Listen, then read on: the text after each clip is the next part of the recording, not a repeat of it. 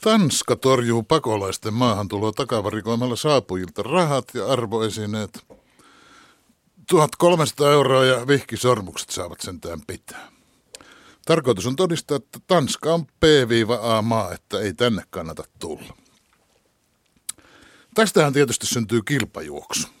Että kuka eniten kiusaa keksii todistaakseen, että P A-maa se on meidänkin maa. Saksalla on helppoa, kun keihääheittäjä Seppo Räty on sen P A-aksi maaksi todistanut. Tarvitaan siis toimenpideohjelma.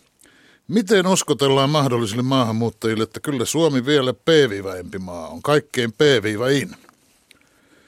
No ensin voitaisiin levittää tietoa, että suomalaiset ovat mukaan juroja mörökölle, jotka eivät juurikaan puhu eivätkä pukahda.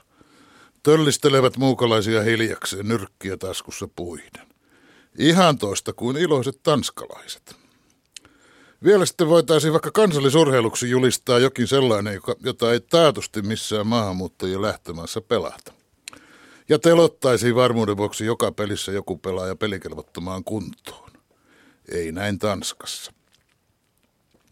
Uskotelkottaisiinko sitten vielä, että täällä on muka säät ja ilmat säädetty sellaiseksi, että ei täällä talvea kestä kuin syntyperäinen suomalainen.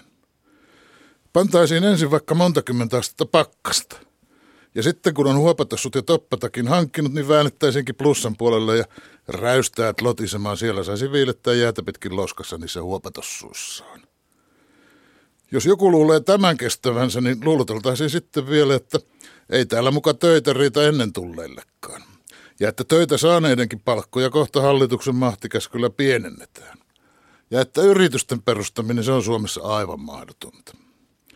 Ja jollei tämäkään riitä, niin levitettäisiin sellaista huhua, että täällä pannaan turvapaikanhakijoiden vastaanottokeskuksia palaamaan. Jos vielä tämän jälkeen on maahanpyrkijöitä, niin sitten ei kai auta muu kuin Tanskan malli. Kovennettuna. Niin, että otettaisiin niiltä myös sormukset ja kultahampaat ja sulatettaisiin isänmaan parhaaksi. Se riski tässä Suomen P-aksi maaksi luulottelemisessa on, että miten onnistutaan tämä ulospäin tarkoitettu hybridi-informaatio erottamaan siitä, mitä todella tapahtuu. Ettei siis Suomi vahingossa oikeasti muutu P-aksi maaksi.